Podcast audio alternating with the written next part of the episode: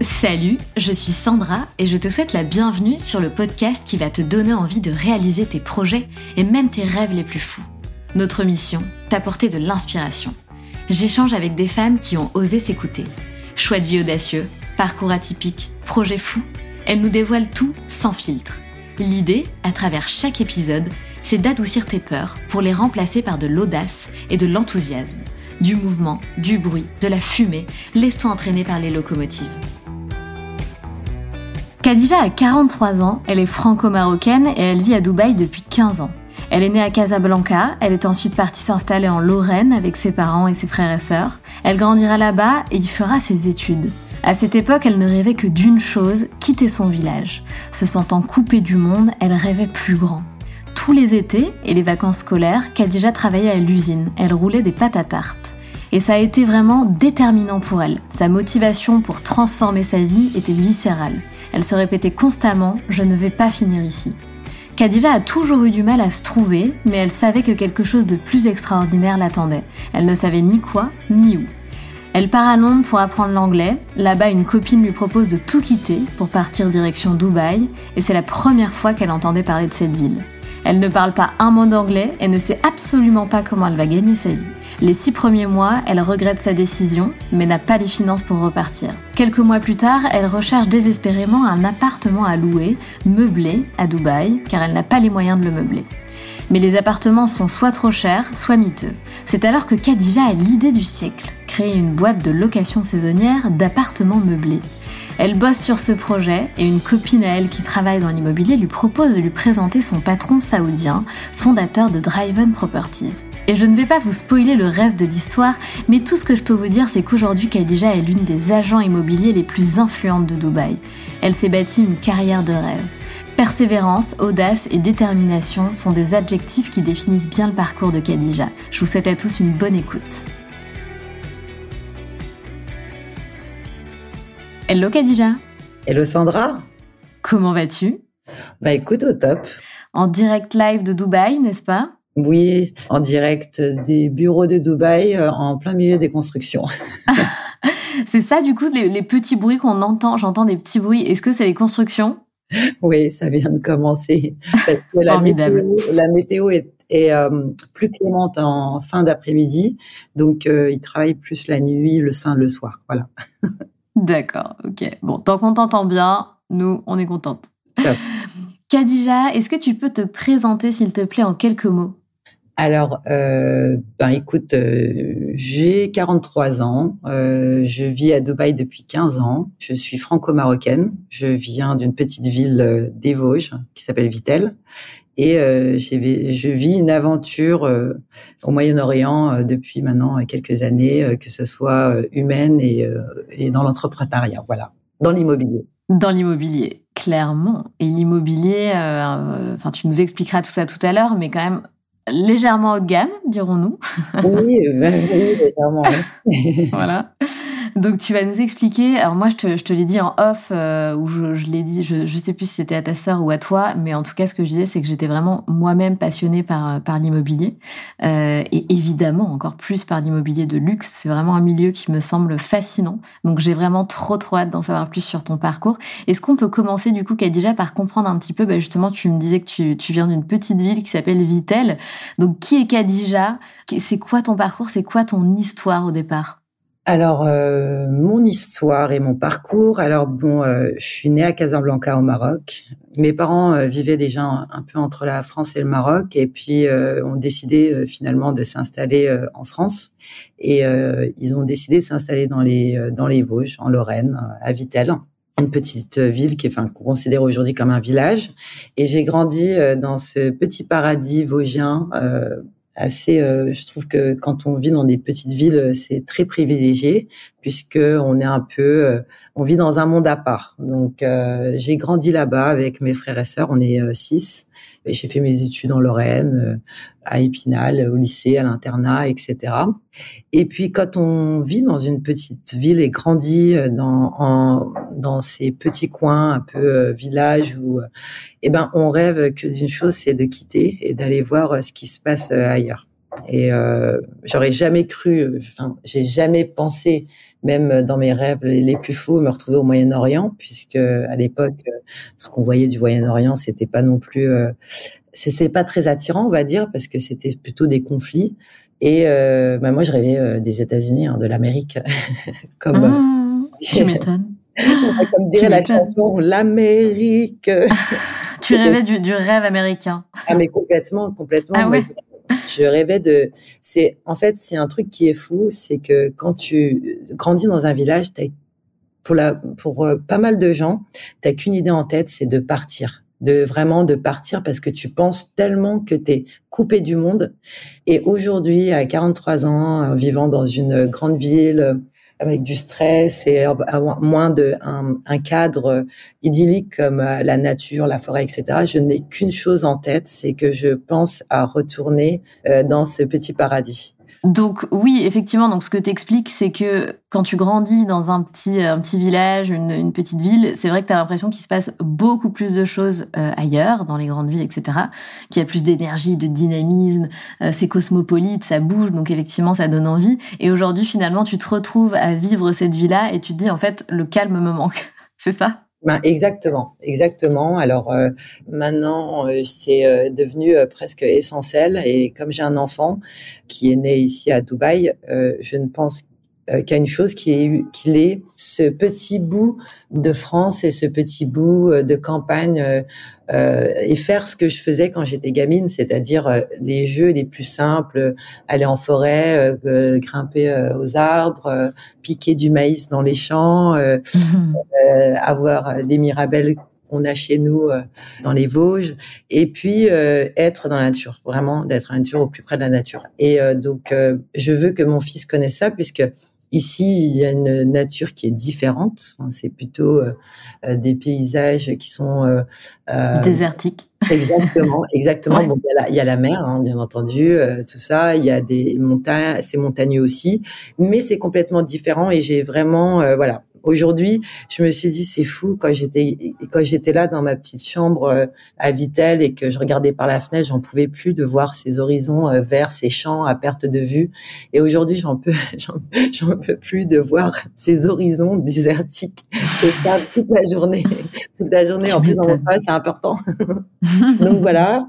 Donc euh, j'ai fait mes études, bon pas, euh, j'ai très vite arrêté. Hein, moi je me suis arrêtée, je me suis arrêtée euh, au lycée, puis après je suis, euh, j'ai fait un B T S que j'ai même pas, j'ai même pas terminé. J'ai toujours eu du mal un petit peu à me, à me trouver. Je savais qu'il y avait quelque chose d'extraordinaire, pas extraordinaire, mais d'être Des, le mot extra, c'est vraiment extra et plus loin ordinaire. Donc c'est-à-dire que je je je voulais, je savais que j'allais vivre un jour quelque chose de différent. Je savais que je le sentais, mais je ne savais pas dans quoi et euh, et où. Et vraiment, c'est comme ça que je me suis retrouvée aux Émirats puisque c'était c'est un pur hasard. Je ne savais pas. Où étaient les, je n'avais jamais entendu parler des Émirats Arabes Unis et notamment de Dubaï. Alors justement, c'est là que moi j'ai, j'ai quand même quelques questions. Que faisais-tu avant de partir ? Pourquoi es-tu partie ? Et comment s'est créé ce hasard ? Alors, pourquoi je suis partie euh, de, de France ? C'est vraiment par curiosité. Je voulais, euh, alors. Euh, je sais pas, euh, je sais pas Sandra, tu as quel âge, mais euh, moi j'ai grandi avec les reportages, euh, tout ce qui est Capital, Zone interdite, et cetera. Euh, tous ces documentaires, ou même euh, il y avait des documentaires qu'on, qu'on regardait euh, beaucoup au collège, euh, qui, euh, où, euh, alors je me souviens plus du nom, mais c'était euh, sur les trains. Et en fait, il, il faisait des reportages dans tous ces pays. J'étais fascinée par euh, par l'étranger et je cherchais quel pays. Où partir, où, où j'allais et comment j'allais faire. Et je regardais. Bon, les États-Unis, c'était le plus simple. Et puis à l'époque, dans les années euh, fin euh, années deux mille, c'était bon, j'ai, euh, c'était euh, Miami. C'était un, la grande mode dans les années allez, deux mille cinq, deux mille trois, deux mille quatre, et cetera. Et bon, bah à ce moment-là, à ce moment-là, j'avais vingt-trois, vingt-quatre ans. Euh, donc euh, Et euh, je me disais, je vais aller aux États-Unis. Alors, je vais aller à Miami parce qu'il y a une forte communauté. On voyait tous ces reportages euh, avec ces fortes communautés françaises, tous ces gens qui étaient partis, qui avaient changé de vie. Et j'étais omnibulée. Donc, euh, je, je cherchais des jobs et je me disais, de, et je disais à tout le monde, de toute façon, je vais pas rester ici. Moi, je vais partir. Et tout le monde me disait, ah non mais euh, arrête, tu vas tous finir comme nous. Euh, tu vas rester là, tu vas prendre ton C D I et tout ça. Puis je leur dis, oui, oui, vous allez voir, vous allez voir. Et au, final, au final, j'ai eu l'occasion de partir euh, via une amie euh, m'installer euh, en Angleterre. Et euh, et puis ça m'a ça m'a ça m'a vraiment plu. Euh, je parlais pas l'anglais, hein, ce qu'il faut savoir, c'est que je parlais, je suis partie vivre à Londres sans parler anglais. J'ai adoré la vie à Londres. Euh, le problème, c'est que je n'ai pas appris l'anglais parce qu'il y a tellement de Français, à part dans les taxis, enfin les taxis, les chauffeurs de taxis. On allait au restaurant, on allait faire du shopping ou des, ou euh, peu importe dans les endroits où on allait, on croisait toujours des Français qui nous servaient. Donc du coup, je me suis retrouvée qu'avec des Français à Londres et je n'ai pas appris le français. l'anglais, l'anglais. Voilà, euh, pardon, l'anglais, le français. Je pense que je parle mal maintenant le français. Enfin, seize dix-sept ans expatriée. Euh, maintenant, je parle très mal. Euh, le, je fais encore beaucoup. Euh, je fais du fringlish souvent. Donc, s'il te plaît, euh, euh, sois indulgente.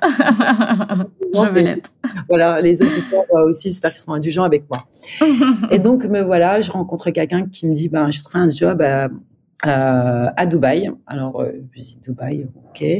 Donc, la personne est partie euh, à Dubaï, a commencé ce job. Elle me dit, ouais, tu sais, tu devrais venir. Et je dis, ouais, mais Dubaï. Dans ma tête, Dubaï, c'était l'Arabie Saoudite. Donc là, il faut resituer. On est, euh, on est en deux mille huit, deux mille sept, deux mille huit. Alors, je dis, à Dubaï. Je dis, mais on doit se couvrir. Est-ce qu'on a le droit, euh, on doit se couvrir. Enfin, est-ce qu'on doit porter un voile ou quelque chose comme ça? Elle me dit, ah, mais non, euh, absolument pas et tout. Donc, je me dis, bon, là, je fais un peu l'inculte, je vais aller Google euh, ce pays et la ville. Donc, il euh, n'y a pas énormément d'informations à l'époque, hein, à part euh, quelques malls, euh, voilà, ouais, non, mais vraiment. Et là, je vais sur les forums. Et là, je vois que des trucs horribles. Hein, c'est la fin du monde. C'est comme quand t'es malade. Ah ouais. Et, ouais, ouais. Oui, il faut jamais aller sur les forums.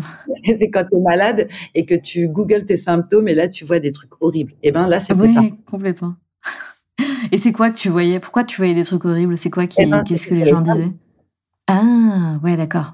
C'était, euh, c'était sur les femmes, euh, c'était aussi sur les femmes d'origine maghrébine. So, il y avait mmh. plein, plein de trucs qui faisaient peur. Alors, vous savez, si vous avez un problème, que vous parlez pas l'arabe, euh, vous allez peut-être vous retrouver euh, accusé d'un truc que vous n'avez pas fait, que la situation va se retourner. Je me dis, mais je me dis, mais qu'est-ce que... Bon, je me suis dit, bon, calme-toi. Va faire un tour. De toute façon, t'as rien d'autre à faire. Euh, là, j'avais plus de job. Hein. Euh, j'avais plus de job parce que j'arrivais même pas à trouver un job à Londres parce que je parlais pas anglais. Donc, je me suis dit, je vais aller me compliquer la tâche. Je vais partir euh, aux Émirats. Donc, me voilà partie euh, aux Émirats euh, chez mon ami. Et là, bon, bah déjà, euh, je, je me rappellerai toute ma vie quand l'avion a été euh, en train d'atterrir. Donc, on, a, on survole la ville et je me dis, mais qu'est-ce que c'est que cette horreur? C'est moche. Il y avait rien. Mais non, il y avait plein de buildings. Et c'est, mais je trouvais, faut quand même se, se dire que j'ai vécu dans un cadre. J'ai vécu dans l'est de la France, dans l'est de la France qui est assez vert, qui c'est beau. Je suis française, je vis en France. Il y a des bâtiments haussmanniens, il y a de l'architecture, il y a des. J'arrive, je vois des buildings. Euh, je, je regarde par le hublot, je vois des ces buildings. Il y en a des très très moches. Il y en a qui sont pas trop mal. Et puis il y a du sable. Et puis il y a la mer. Je me dis, bon, ok, mon premier effet, bon, pas, voilà, bon, je me dis, c'est pas beau.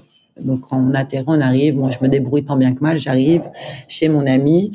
Elle était dans la restauration, donc je euh, me fais découvrir un peu euh, la vie euh, là-bas. Et puis, je me dis, mais euh, c'est, euh, c'est bizarre, en fait. Euh, c'est, c'est, euh, je, j'arrive dans ce monde, il y a un monde parallèle au Moyen-Orient, en fait.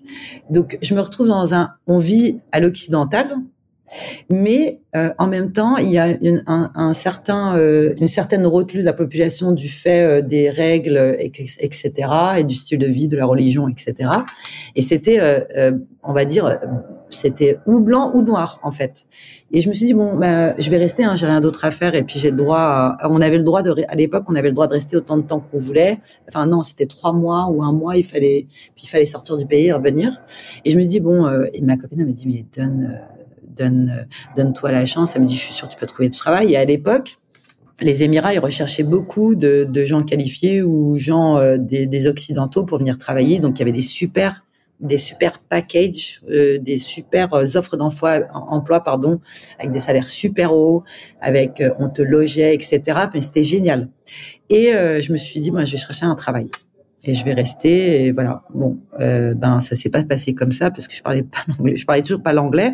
Et là, la tâche, c'est compliqué, parce que l'anglais était, euh, c'était, c'était plein d'accents, c'est très cosmopolite. Donc, c'était plein d'accents, euh, t'as l'accent arabe euh, du Golfe, t'as la, l'accent, l'anglais parlé avec l'accent arabe du Golfe, l'anglais parlé avec l'accent, euh, indien, pakistanais, enfin, asiatique, et cetera. Puis, euh, Et puis après, euh, même euh, un British, euh, même un, un, un Britannique, un, un Écossais, un Australien. Avant, je faisais pas la différence entre tous ces gens. Moi, j'entendais parler anglais avec un accent. Je pensais que c'était tous, tous britanniques.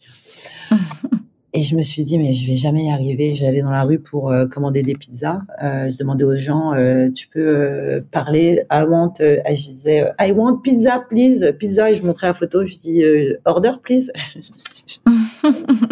Je demandais aux passants de m'aider, et cetera. C'était très compliqué. Et puis, euh, finalement, j'ai réussi à trouver des jobs dans la mode. Euh, donc, euh, moi, j'étais très... Euh, je, je, j'adorais euh, la mode. Et puis, euh, j'essayais de trouver absolument coûte que coûte un job euh, dans la mode. Et euh, de fil en aiguille, euh, bon ben, je me suis fait ma petite communauté. Les premiers six mois, j'ai, je me suis dit clairement que j'étais bien installée à, à Londres et que j'aurais jamais dû partir ici, mais que bon, je pouvais plus faire marche arrière parce que financièrement, c'était pas possible. Faut savoir que j'avais plus euh, plus un sou, donc euh, on. Je C'est vivais... dingue quand même que t'aies pris ce. Tu vois, t'as quand même pris ton courage à deux mains et et c'est là où. Euh... Je pense, bah, les filles qui écoutent, elles vont se dire « Ah ouais, mais c'est comme ça que je devrais penser !»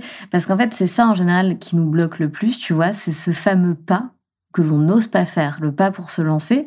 Et toi, tu dis « Ok, je le fais, j'ai pas de backup financier, j'ai pas de backup du tout, tu sais pas du tout ce que tu vas trouver là-bas, tu sais que potentiellement, ça va être difficile, ça l'a été d'ailleurs pendant les six premiers mois, et tu perdures. » Tu vois, je trouve que ça, c'est, euh, c'est une belle leçon, en fait, que tu donnes. Je suis pas sûre parce que clairement, euh, puisque la galère n'a pas euh, a duré plus, plus longtemps que ça, même en, en trouvant un job, parce que c'était déjà très dur euh, de se loger, puisque le number, le problème numéro un à Dubaï, c'est payer un an de loyer en avance. Ouais, je sais. C'était déjà le cas du coup en deux mille neuf. Ah oui, oui, absolument. Ça a toujours été le cas. D'accord. Et euh, je pense que déjà j'étais déterminée à partir coûte que coûte, si je devais. Euh, Tout à fait. Voilà. Donc, j'avais déjà cette mentalité-là. Donc, euh, que j'ai cinq francs en poche, euh, euh, euh, enfin, cinq francs, on parle plus en francs, mais... Euh, mais on a compris, t'inquiète. euh, voilà. Ou pas, euh, je, j'étais déterminée si je, je, à dormir, ce qui, ce qui m'est arrivé, hein. Je dormais sur le canapé d'une copine. Après, on était à plusieurs, les uns les autres.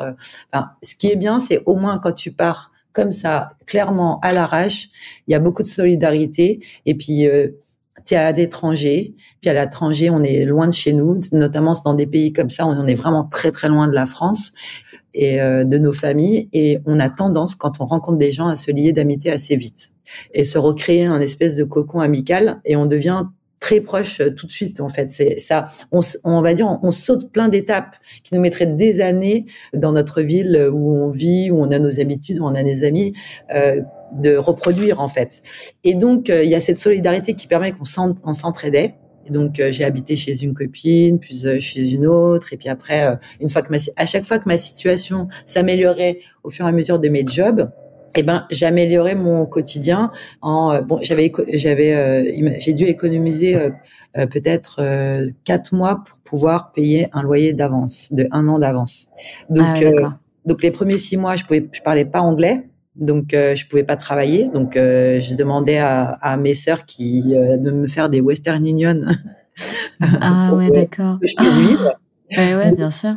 Euh, numéro un, c'était se loger. Du moment que j'avais un toit et que ça allait, et que j'avais un entendement avec euh, mes copines euh, à l'époque, ça allait. Euh, donc les premiers six mois, euh, je ne pouvais, euh, je ne parlais pas l'anglais, donc j'ai dû euh, vraiment apprendre l'anglais, baragouiner. J'ai pas pris de cours. Hein, c'est euh, à un moment donné, euh, si je voulais avoir du contact avec les gens, euh, moi, ma copine, elle travaillait. Je devais, il y avait pas beaucoup de Français à l'époque. J'ai dû sympathiser avec des gens. Alors c'était le langage des signes au départ. Donc le temps de me, de, d'apprendre l'anglais, le temps de trouver mon premier job dans la, dans la mode et euh, de faire un peu d'argent et de, et faut pas le dépenser parce que ça va partir dans ton, dans ton loyer. Donc c'était vraiment galère, hein. J'appelais ma famille, ils en avaient marre. Ils me disaient mais à ton âge, on en a marre de te, de, de devoir euh, prendre tes responsabilités. Mais ils le faisaient quand même. Ils m'aident, ils m'ont aidé un petit peu, mais c'était vraiment euh, de quoi euh, survivre euh, à ce moment-là. Mais j'étais déterminée. Mais quand je te dis déterminée, j'étais déterre. Ça, c'est incroyable. Ouais, je me suis dit bon, maintenant j'ai, j'ai nulle part d'autre où aller. Ok, je vais retourner en France. Je vais me retrouver à Vittel et c'est retour à la case départ et la dépression et il y a rien pour moi là-bas. Ce qu'il faut savoir, je retourne un petit peu. J'avais un peu de sous de côté, je travaillais à l'usine euh, à Vittel, je roulais des pâtes à tarte. Mais non, j'ai fait ça pendant dingue. pendant cinq ans, tous les tous les étés et toutes les vacances scolaires, et je faisais les remplacements, les remplacements de des employés de l'usine. Et ça a été un des plus gros déterminants de ma vie en termes de, je voulais pas, euh, je voulais pas finir ici parce que je voyais gros comme une maison que j'allais finir à, enfin à Vittel ou dans les alentours, c'était pas Vittel le problème, c'était que j'allais, je voyais ma vie, c'était euh, comme euh, tu sais quand t'as une vision, je me voyais bosser à l'usine, faire mes trois huit et, et attention, hein, moi j'ai aucun, euh, moi je, j'ai beaucoup de respect pour les gens parce que j'ai, j'ai travaillé longtemps, j'avais pas, mais c'était pas ma vie que je voulais, tu vois, je voulais d'autres horizons, je, de, je rêvais d'aller ailleurs, mais je voyais, je me disais, si je reste là et que je me pousse pas à partir et que je saute pas, je sans filet, je vais jamais réussir et je vais me retrouver à faire les trois huit euh, parce qu'ils étaient prêts à m'embaucher là-bas et à faire les trois huit, je vais m'acheter une petite maison, je vais faire mon jardin euh, quand je vais travailler euh, de d'après-midi et voilà, et je vais tourner et je pense qu'un jour, je me disais parce que je me dis mais il y a rien de mal à avoir ça en fait. C'est, c'est, c'est tout à fait honorable. T'as un petit bout de terrain, t'as ton petit truc, tu manges, tu manges à ta faim, tu, tu te fais plaisir, tu pars en vacances. Il y a rien de mal à avoir ça. Mes copines, elles sont heureuses. Mes copines d'enfance, elles sont extra heureuses. Mais je me suis dit, si je fais ça, je vais me retrouver comme une cocotte minute. Et un jour, je vais tout plaquer. Et je vais faire un truc de fou. Donc, je me suis dit, non. Et je bossais à l'usine, dans un labo de dix degrés. J'avais à l'époque, je te, j'ai fait ça dans les années deux mille, dans les années deux mille, j'avais vingt ans et euh, j'avais un Charlotte, euh, une Charlotte pardon, un masque, des gants et on mettait de l'antiseptique. Tu sais ce qu'on qu'on a fait euh, pendant Covid. Et euh, on avait une cote et on travaillait sur des machines où, on, où en fait, si tu veux aller aux toilettes ou ne serait-ce que te moucher parce que le labo il est à dix degrés. Tu dois être remplacé. Donc, si t'as le nez qui coule, tu peux rien faire. Si t'arrêtes et que tu te mouches, la machine, tu fais euh, stopper toute la ligne, la, la ligne de production. Et en fait, j'avais huit heures par jour sur cette ligne de production et je rêvais ma vie. Et je me disais, mais excuse-moi, mais meuf, c'est pas ta life. Il faut que tu fasses quelque chose. Et je, pendant huit heures, et je me disais pendant huit heures et je me disais, je vais pas finir ici, je vais pas finir ici. Et j'étais là et je faisais mes chaînes. Tu sais, le film de Charlie Chaplin. Oui, oui, bien sûr. Et c'était exactement ça. Et moi, je suis arrivée quand je suis partie, que je suis partie à Londres et que je suis venue à Dubaï, je suis partie avec cet esprit-là, déter. Tu n'as, tu n'as nulle part où aller. Donc, débrouille-toi, bouge-toi, fais-le. Donc, euh, si tu t'as pas euh, de quoi manger, eh ben, tu, tu trouves, tu trouves l'argent, tu te débrouilles, tu, euh, si t'as hum. nulle part où dormir, ben, contente-toi de ça. Oui, en fait, le, le, la motivation est tellement viscérale que c'est même plus du courage, c'est juste que c'est viscéral, quoi. Exactement. Tu dois le faire. Et puis finalement, euh, je me suis lancée et, euh, et euh, je regardais les gens autour de moi et j'ai vu une de mes copines, sa vie changer. Euh, elle a commencé à travailler dans l'immobilier et à ce moment-là, euh, l'histoire de l'appartement, quand je cherchais mon appartement, je cherchais un appartement meublé parce que j'avais pas les moyens de de de de de, de, de prendre un appartement et puis d'acheter des meubles. Et euh, je visitais que des horreurs. Mais vraiment, parce que les intérieurs, il y avait des, c'était pas non plus euh, les meublés, c'était pas très en vogue, c'était plutôt dans des hôtels, et cetera. Et puis tout ce qui était bien était beaucoup trop cher pour moi. Je me suis dit, il y a peut-être une idée de business. Et c'est comme ça qu'est née mon idée de, de créer une boîte de location saisonnière, donc, donc d'appartements meublés. Et euh, le fait euh, que cette fille que je fréquentais était dans l'immobilier et j'ai vu qu'elle avait réussi grâce à ça et je me suis dit, ben, why not? Pourquoi pas moi? Et donc, euh, voilà comment j'ai, donc j'ai commencé à travailler sur le, sur, euh, sur le business en gardant mon autre job dans la mode. Et donc voilà, j'ai juste, euh, j'ai fait mon, j'ai même, non, j'ai pas fait de business plan, c'est pas vrai. J'ai fait, j'ai fait une présentation. C'est encore mieux que t'en aies pas fait. Non, j'en ai pas fait. J'ai pas fait de business plan. J'ai travaillé dessus, j'ai mis en, j'ai fait une présentation de ce que je voulais faire. Et euh, cette personne-là travaillait euh, pour, était employée par un, euh, un Saoudien euh, qui avait une société qui s'appelle Driven Properties, qui venait d'ouvrir. Ouais. Euh, elle me dit, si tu veux, je te présente mon patron, il est super et tout. Euh, je dis, ben, pff, j'ai pas trop envie de m'associer avec un Saoudien parce que je sais pas, c'est peut-être pas la même culture. Tu vois, je préférais quelqu'un de, euh, on est sur la même longueur d'onde. Tu vois bien. Moi, à l'époque, je, j'ai, j'avais pas vraiment de, d'idée. Je fréquentais que des, euh, des expatriés et pas trop de gens locaux ou du, de la région. Donc, j'avais pas accès à ces gens-là. Donc, je savais pas la mentalité à part de ce que j'avais, on avait vu, entendu. Euh, et on était vrai, clairement pas dans le même, euh, dans le même, euh, dans le même monde. Ouais, on, j'avais d'a priori, ouais. Et comment t'as rencontré cette personne? C'est-à-dire cette, cette personne qui te propose de rencontrer euh, l'homme qui a créé Driven Properties. Comment tu rencontres cette personne? Eh ben, c'est juste des, c'est des, euh, c'est des copines, hein, donc on. Euh, des, ah, des, d'accord. Ouais, c'est des, des peu de francophones. Nous, nous à l'époque, dès qu'on rencontrait quelqu'un qui parlait français, on s'accrochait comme la peste sur le monde. Ah oui, d'accord. Et du coup, à ce moment-là, c'est ça qui est fou. Est-ce que tu peux me rappeler, s'il te plaît, quel âge tu as au moment où tu commences à travailler sur ce projet? Euh, j'ai trente-trois ans. trente-trois, trente-trois ans, ok. Tu travailles sur ce projet, tu fais cette présentation. Où est-ce que tu trouves le courage de, du coup, parce que je pense que de fil en aiguille, tu as présenté, fait ta présentation à, à, à l'homme qui avait lancé Driven Properties. Où est-ce que tu t- retrouves, on va dire, la confiance en toi pour justement parler de ce projet et, et le présenter à un homme qui, du coup, évolue dans une sphère qui n'est pas la tienne? T'avais déjà confiance en toi de base? Non, absolument pas. Et, euh, et puis, euh, surtout, Euh, je comptais pas y aller. J'avais refusé euh, de, d'aller à ce rendez-vous. Et euh, le problème, c'est que ma copine en avait déjà parlé à la personne, euh, à, à, au chairman de Driven Properties, au fondateur de Driven Properties, et, et il a insisté pour que je vienne. Donc, c'est fou euh, ça. Donc du coup, j'y suis allée sans. En fait, je me suis dit de toute façon, je vais pas m'associer avec ce. C'est pas le genre d'associé que je. Enfin le euh, le type d'associé que je veux. Donc j'y suis allée sans attente, en, en dilettante, vraiment en me disant bon, je vais y aller pour faire plaisir à ma copine parce qu'elle l'a promis et etc. Pour pas que que ça fasse pas pro par rapport à elle. Donc j'avais pas de courage, il y avait pas de de courage. Je suis allée pour aller faire acte de présence, euh, parler, discuter de mon projet, mais comme ça. Et du coup, ça s'est très bien passé puisque j'avais pas d'attente. Ben bien sûr, mais tu sais quoi, c'est un super conseil que tu donnes là. C'est un super conseil, ne pas avoir d'attente pour justement être agréablement surpris au mieux. Et oui, alors euh, du coup, euh, je fais euh, ce rendez-vous. Donc j'arrive déjà, c'est dans des petits bureaux, euh, dans un building euh, qui, en gens qui paye pas de mine. Et euh, donc on arrive dans cette petite salle de réunion et euh, donc il se présente, euh, il dit qu'il a ouvert sa boîte, euh, ça fait moins d'un an, euh, qu'il a vu qu'il y avait euh, vraiment un marché sur euh, de, la location saisonnière et qu'il serait ravi euh, que je revienne et faire une présentation euh, du truc. Alors moi je dis oui, oui, euh, oui, bien sûr, avec plaisir, oui, oui, d'accord. Euh, et je lui dis ben juste que vous comprenez bien, moi je viens pas en tant que, qu'employé. Euh, je, si on vient à collaborer. On, on, c'est euh, une association et, et je cherche un partnership, donc c'est-à-dire quelqu'un qui investit dans mon projet.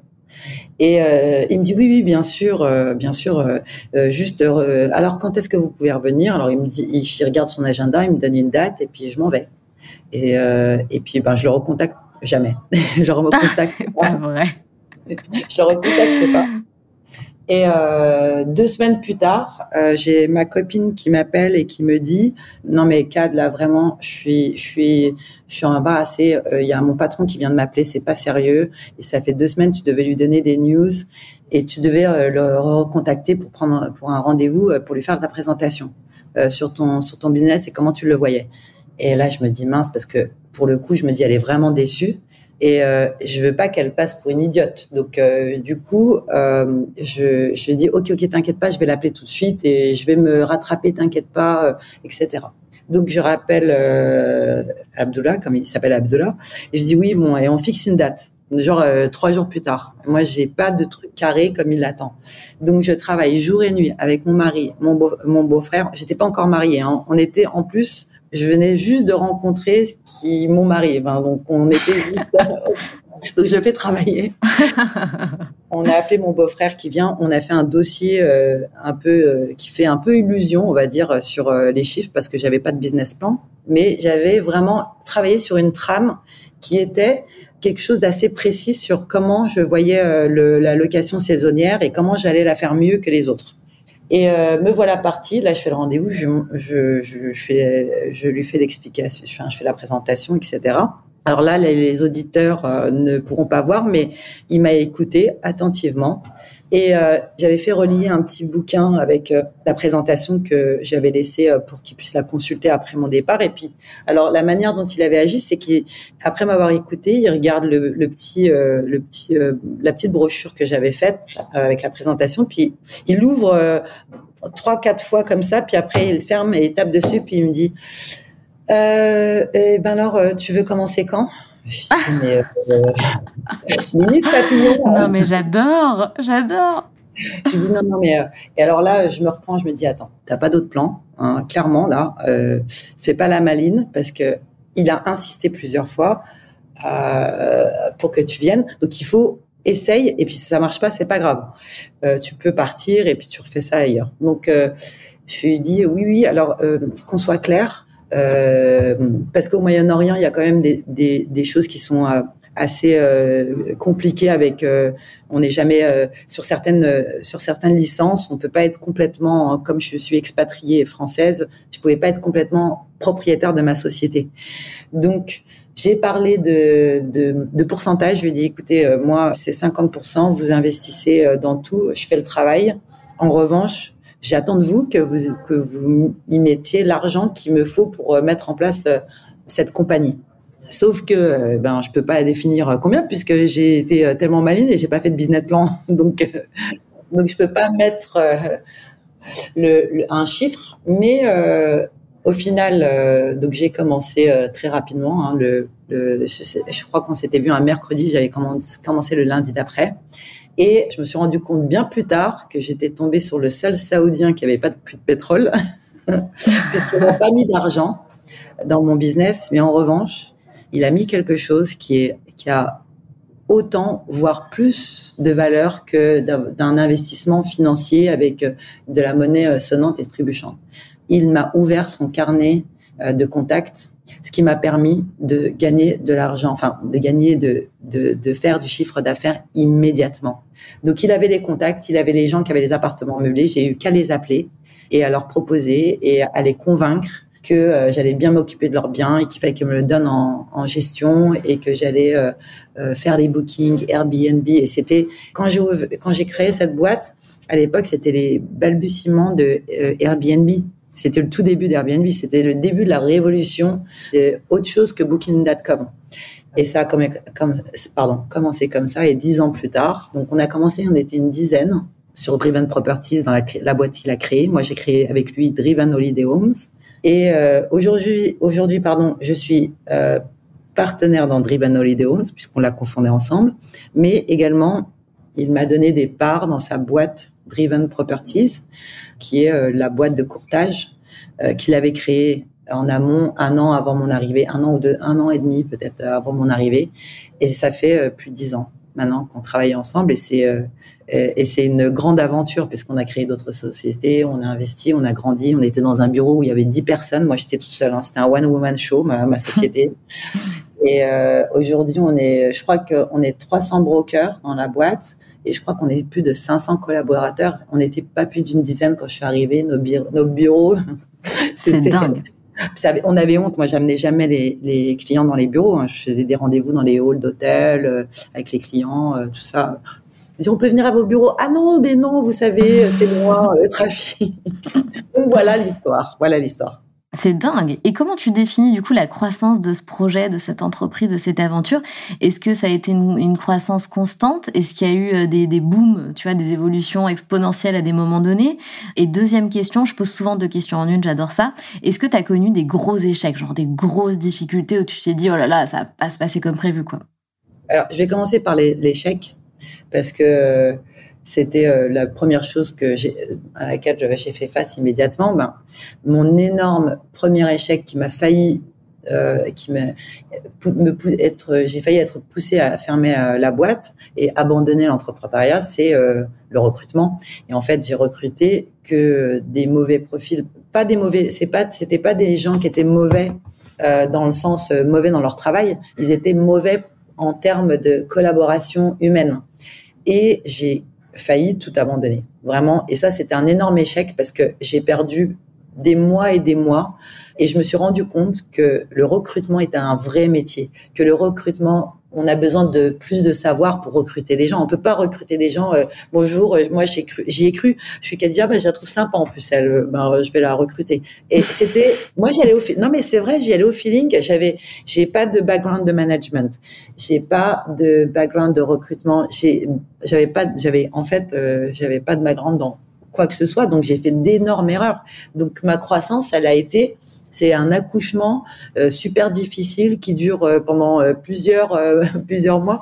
Ça a été très dur, plein de choses. J'ai raté euh, beaucoup beaucoup de choses. Et pour moi, j'ai pas poussé cette boîte. Même aujourd'hui, je l'ai pas poussée plus que ça. Et ça, c'est un vrai échec. Par contre, j'ai re- réussi avec brio d'autres choses, euh, d'autres sociétés que j'ai faites, ma carrière dans le courtage, et cetera. Donc, j'ai accepté que ben finalement. Ce bébé que j'avais fait, qui m'a fait venir dans ce monde que dont aujourd'hui je suis passionnée et qui a changé ma vie parce que ça a vraiment, ça a été le tournant de ma vie dans tout. Et j'ai accepté que j'étais mauvaise, j'étais mauvaise à certaines choses. Enfin, il y avait des choses que je ne pouvais pas faire et que j'étais. Et ça, c'était dur pour un, pour ton ego. C'est dur de de te dire, ben meuf, t'es nulle à ça, tu comprends rien ou tu sais pas le faire. Ou on t'a expliqué dix fois, tu sais pas le faire. Ben Euh, embauche quelqu'un qui saura le faire mieux que toi. Voilà. Donc il y a des eu des il y a eu des gros succès parce qu'on a été une des plus grosses euh, boîtes de location de, de saisonnières. On a on a on a chopé les plus gros contrats avec les plus gros buildings, et cetera. Mais je me suis pas rendu compte que pour faire pour pour réussir dans ce genre de business, de mé- le corps de métier c'est euh, l'hôtellerie en fait. C'est euh, l'hospitality, comme ils disent ici. Et je n'avais aucun savoir là-dedans. J'avais pas forcément embauché les bonnes personnes. Donc, euh, si j'avais embauché les bonnes personnes dès le départ, dès le départ, ben, j'aurais pas eu certains échecs qui ont duré dans le temps, qui ont été longs. Et aussi, euh, certaines personnes toxiques. Euh, euh, moi, y a, mes, mes employés ont failli, au départ, me, fait, me faire démissionner de ma propre boîte. Ah, donc, purée.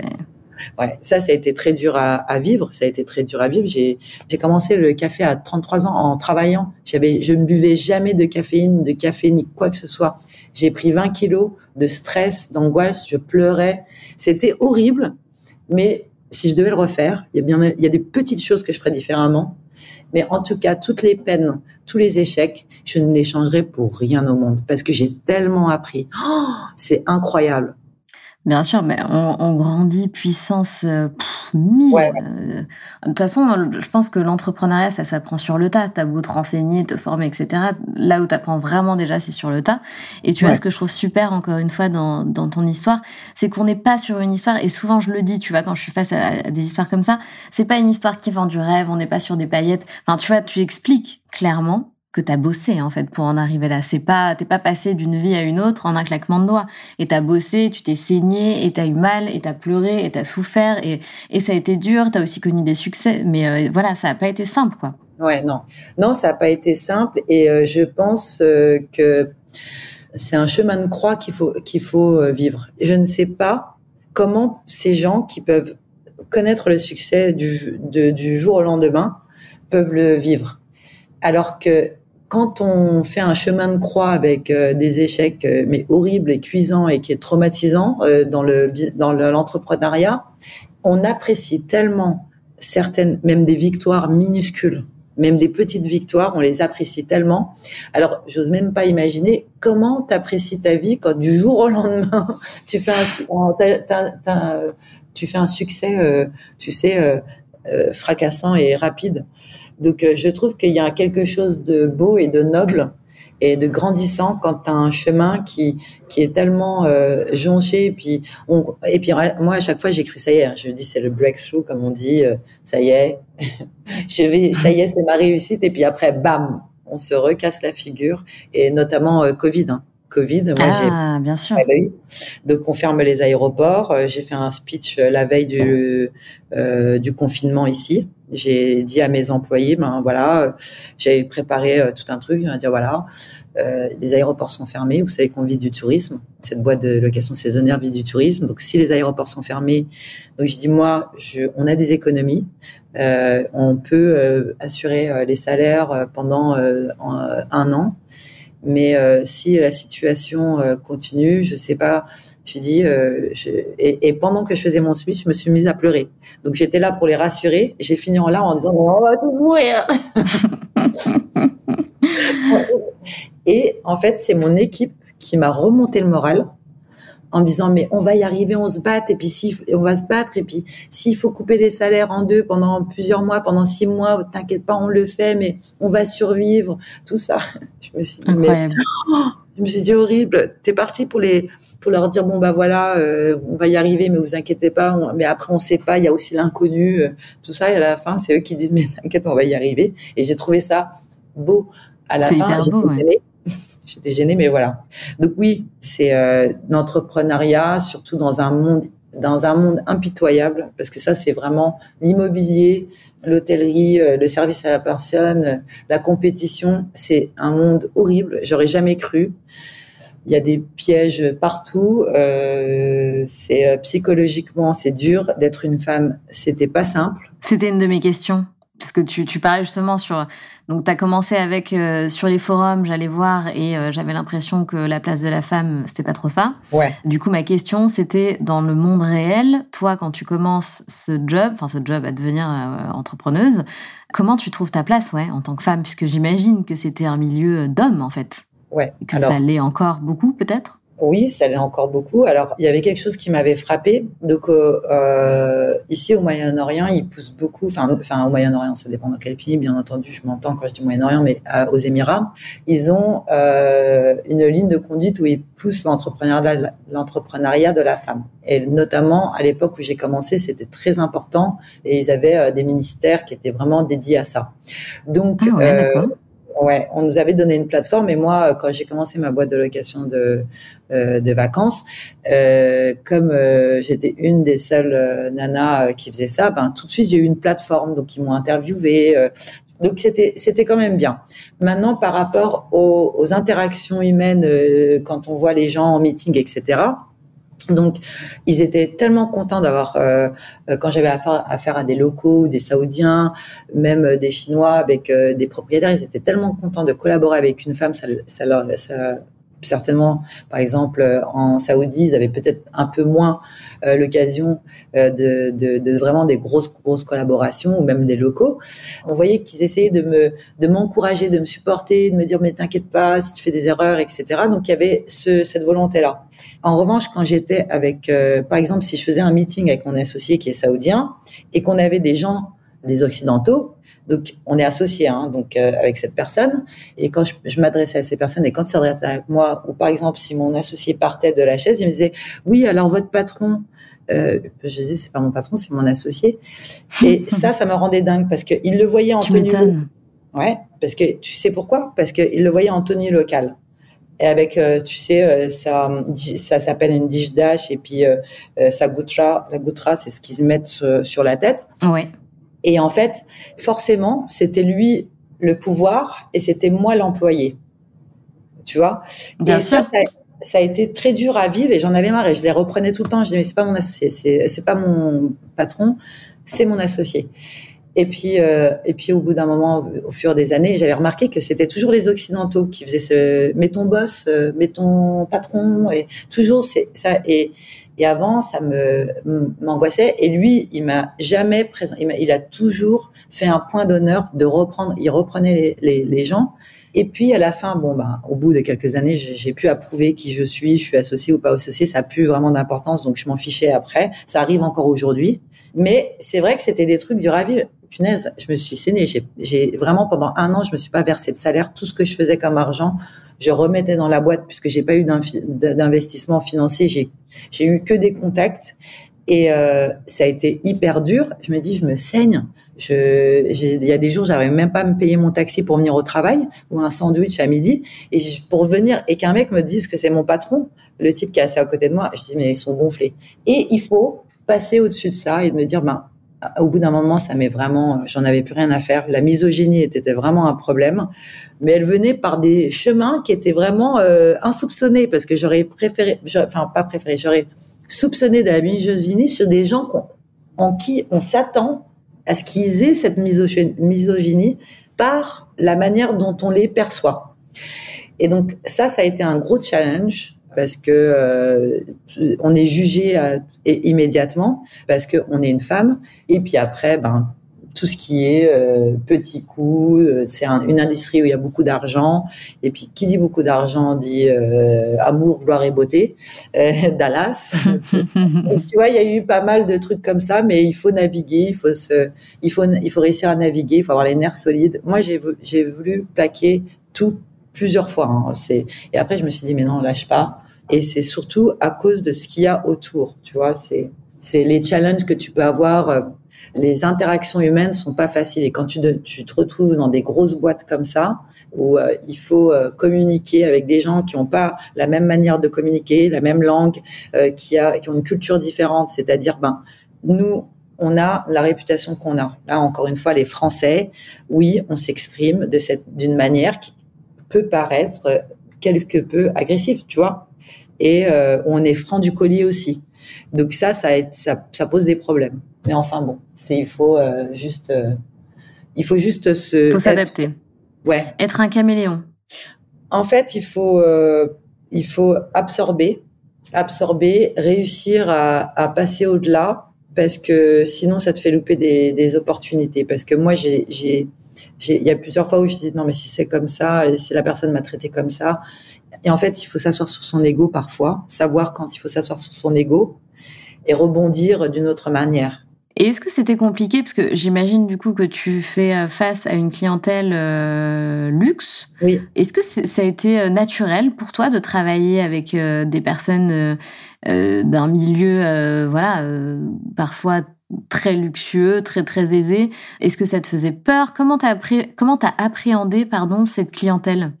Ah non mais moi j'avais un problème, c'est que je n'avais, je ne connaissais personne qui avait, euh, qui pouvait me connecter avec cette clientèle là, parce que ici on te donne pas les clients quand tu fais de l'immobilier à Dubaï, on te ne donne pas de clients. Ce qu'il faut savoir, c'est que dans l'agence où on travaillait, on n'avait pas, euh, il fallait euh, que je trouve les clients, les, trouver, trouver les clients par moi-même.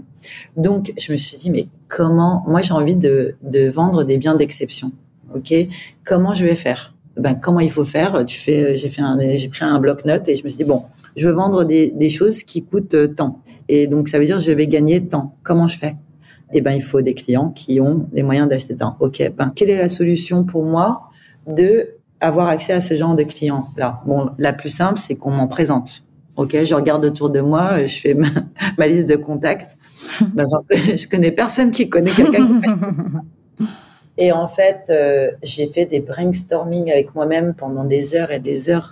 J'en rêvais la nuit. Je me suis dit, mais si je veux me sortir de ma condition et avoir accès à cette clientèle-là, je me suis dit, bon, OK, tu connais personne qui peut faire ça. Bon, ben, il faut avoir le bien.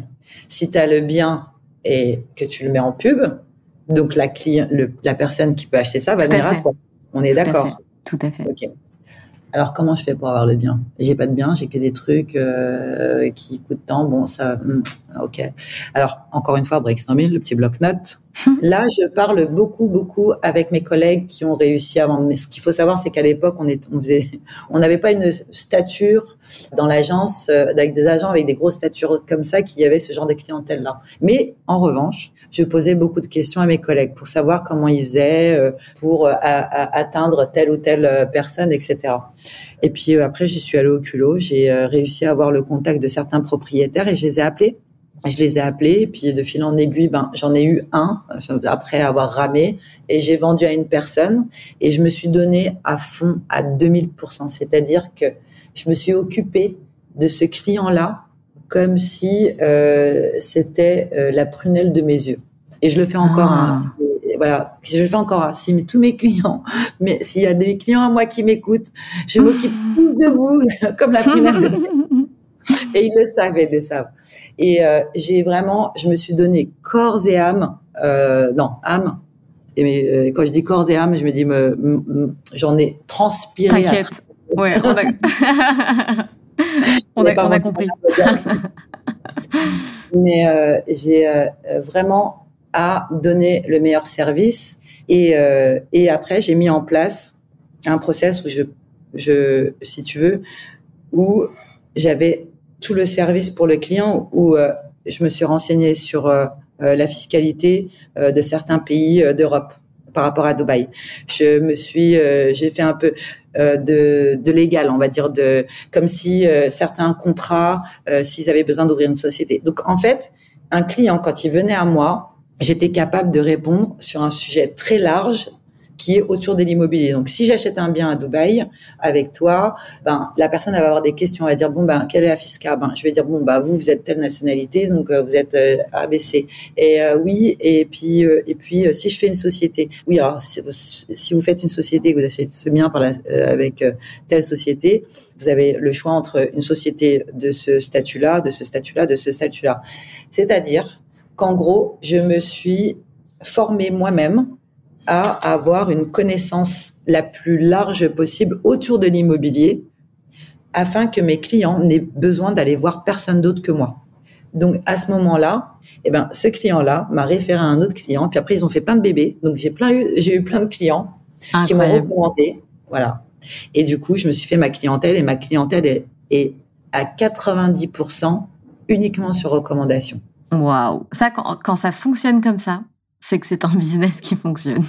Ouais, tu vois ouais, ce que ouais. je veux dire ? C'est franchement quand quand ça se passe comme ça, c'est oui bah oui bah voilà c'est c'est que c'est bien quoi, c'est que c'est bon. Ouais. Il y a plein d'agents qui me demandent souvent ça, comment arriver à ça, mais c'est un travail de longue haleine. Pardon, je t'ai interrompu, vas-y. Non non, je t'en prie. Euh, c'est hyper intéressant, c'est hyper intéressant. Est-ce que tu penses qu'on peut se lancer dans l'immobilier et tout de suite aller dans l'ultra luxe ? Absolument. Absolument. Ah, absolument. J'adore ta réponse. Ouais, okay. Absolument. J'ai formé euh, quelques quelques agents euh, ici et qui sont entrés en vendant euh, des euh, des appartements à dix millions d'euros en premier euh, deal. Donc, il est tout à fait possible. Il suffit simplement d'avoir un savoir un savoir complet sur le marché, sur les biens. Et ce qui est facile à Dubaï, parce que les biens d'exception, en fait, c'est que quelques buildings. Donc, ça va assez vite. C'est ça que, c'est ce que les gens, enfin, les agents oublient parfois, c'est que un client, un acheteur, un acquéreur va choisir la personne qui va avoir le plus grand, euh, euh, alors je, un, un nom qui remplace knowledge, comment on dit, c'est un savoir. Une savoir, connaiss- ouais.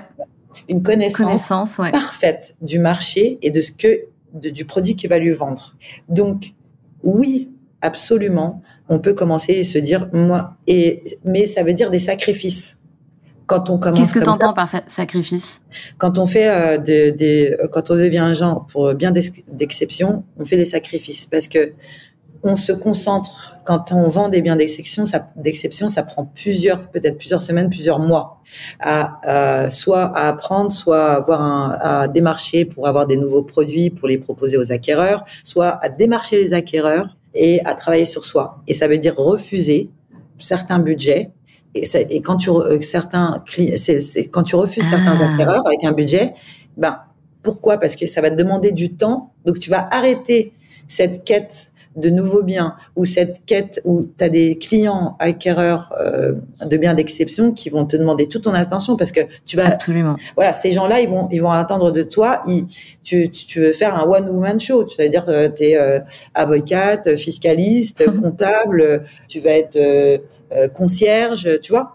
Donc ça va te prendre beaucoup beaucoup de temps, mais comme tu es une perfectionniste, la personne qui va avoir un, un, un budget d'un, d'un bien, euh, on va dire d'entrée, d'entrée de gamme, tu vas vouloir lui donner le même le même truc, sauf que tu dis bon, je dois économiser mon énergie et donner tout. Donc, malheureusement, je peux pas faire ça. Donc, mais c'est de l'argent que je pourrais avoir, mais c'est moindre et ça va, mais prendre de l'énergie, du temps à chercher. Et en fait, souvent, certains acquéreurs avec un entrée, un, comment dire, un entrée de gamme, un budget d'entrée de gamme, je sais pas comment qualifier ça. Ouais, c'est très bien.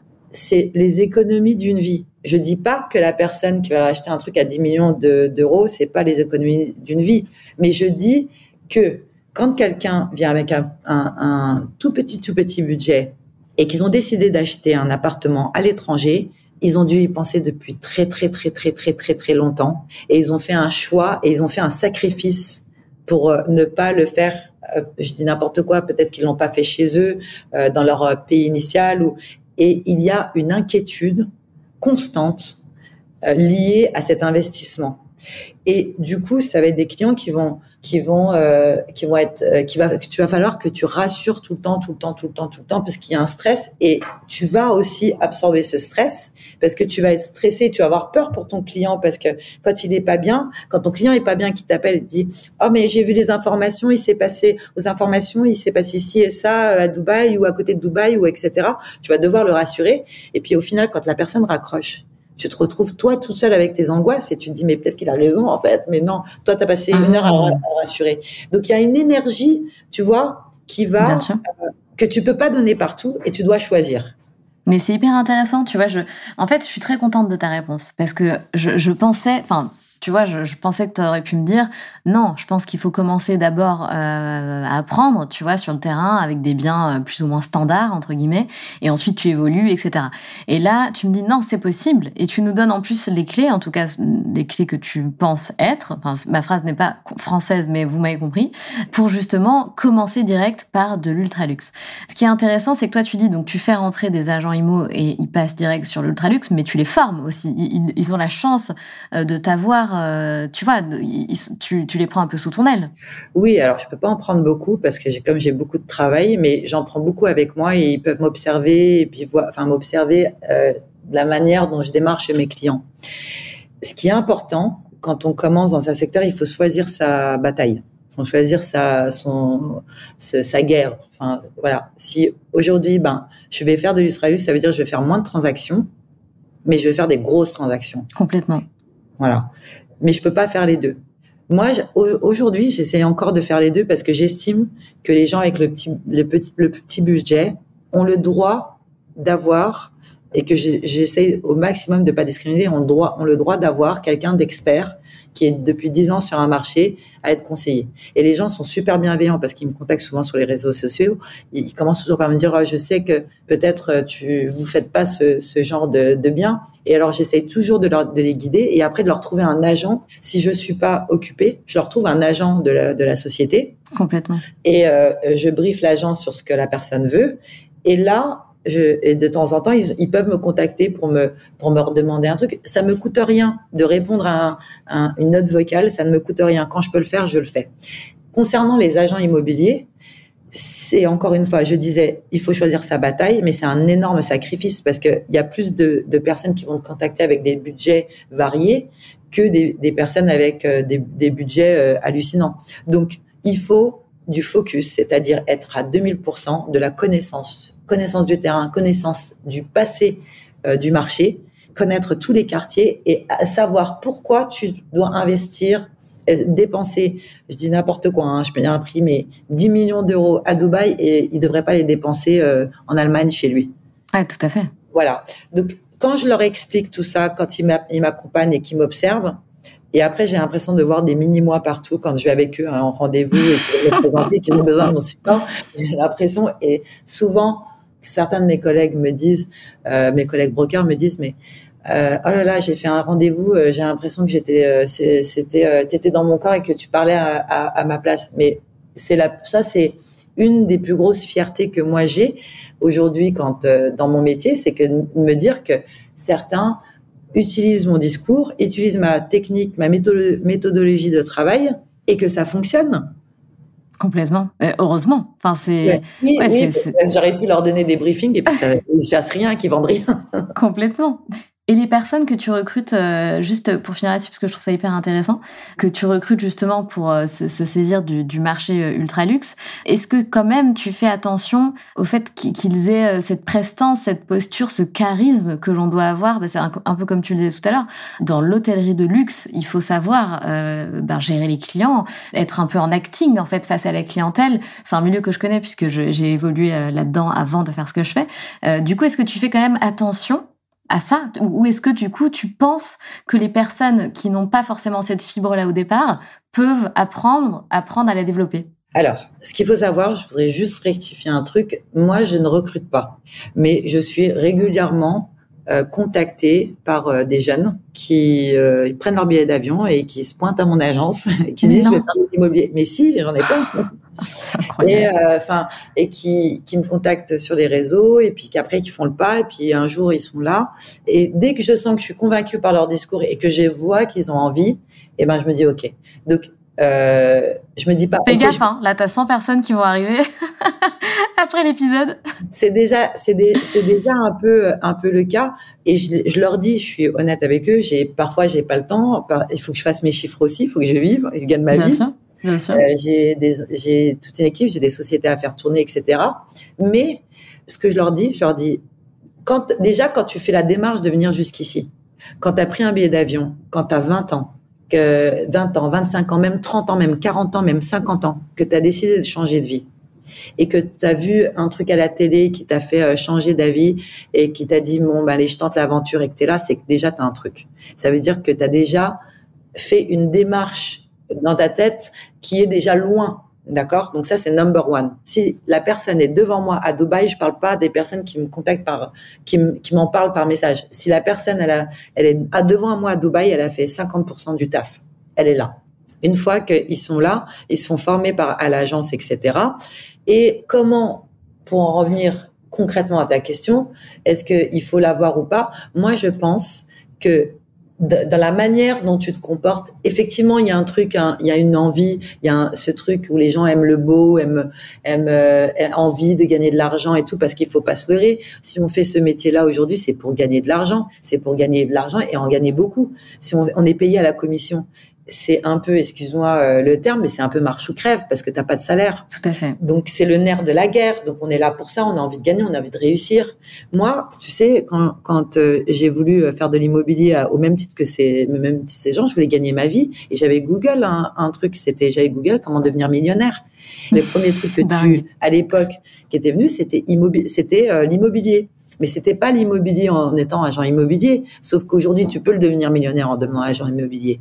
Mais ce qui était en, c'était l'immobilier, c'est-à-dire investir dans l'immobilier. Ah oui, d'accord, ouais, ouais. Voilà. Mais encore une fois, c'est la même chose. C'est quand, quand tu viens, quand tu deviens agent immobilier, tu commences à comprendre. Donc, quand tu commences à faire des investissements, je connais très peu d'agents immobiliers qui ont, sont pas propriétaires et qui ont pas fait des investissements pour euh, justement grandir leur portfolio, pour grandir leur, euh, leurs acquisitions, et cetera.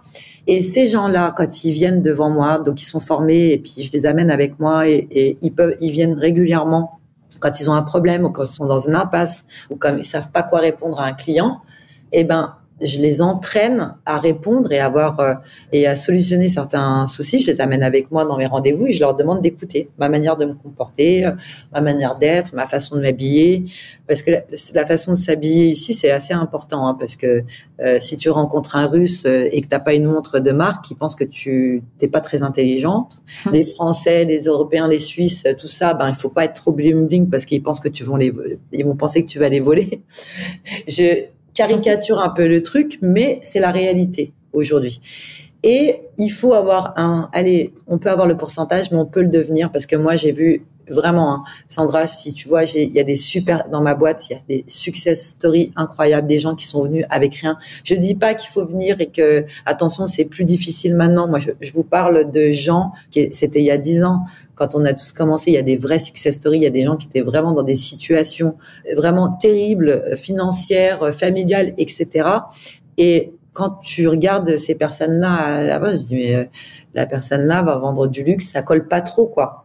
Mais je pense qu'on peut apprendre, qu'on peut avoir l'œil. Il faut juste, même si on a un zéro virgule zéro quatre-vingt-dix-neuf pour cent, je pense qu'on peut.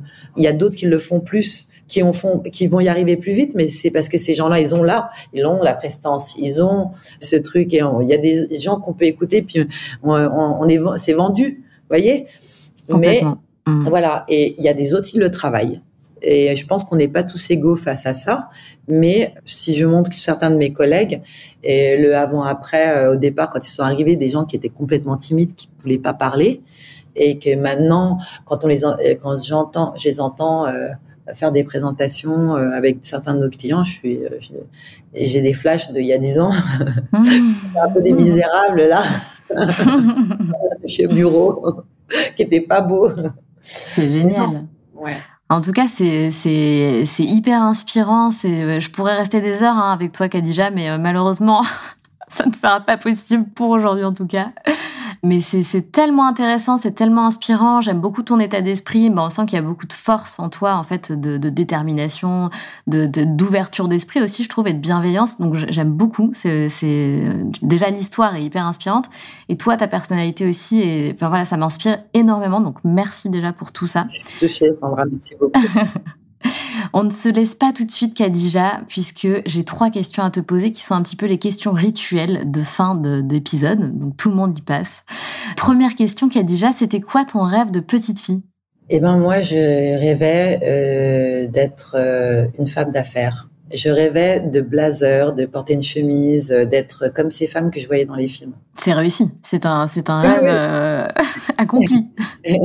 Ouais, c'était vraiment ça. Je voulais faire carrière dans une société et j'aurais jamais cru que je, faire, je ferais carrière dans une société qui est la mienne, en fait. C'est beau. C'est très, très beau. Est-ce que tu as un mantra, euh, je sais pas, une phrase qui te guide dans la vie ou une philosophie de vie ?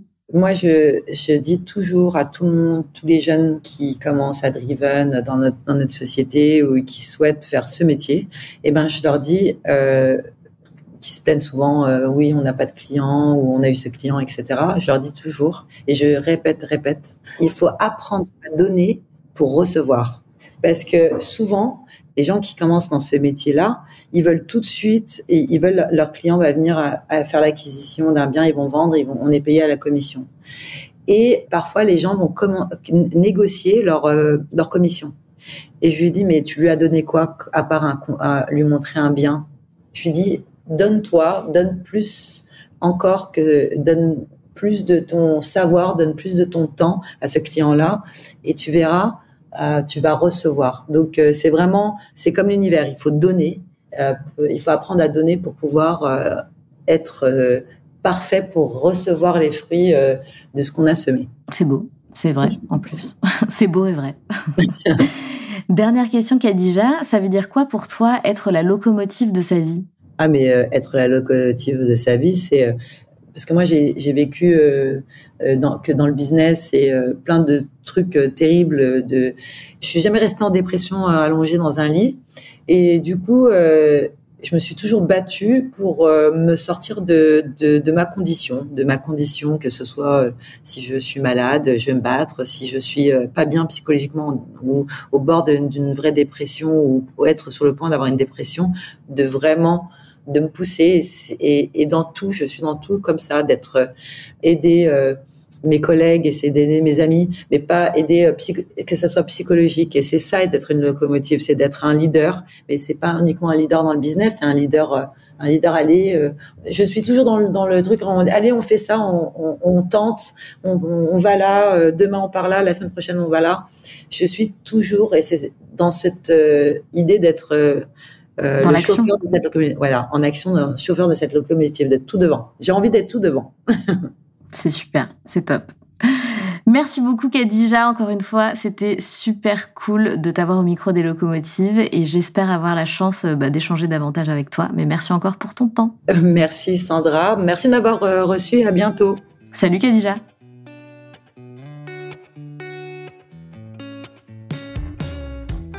C'est la fin de cet épisode et j'espère qu'il t'a plu. Si tu as envie de laisser cinq étoiles sur Apple Podcast ou Spotify, surtout n'hésite pas.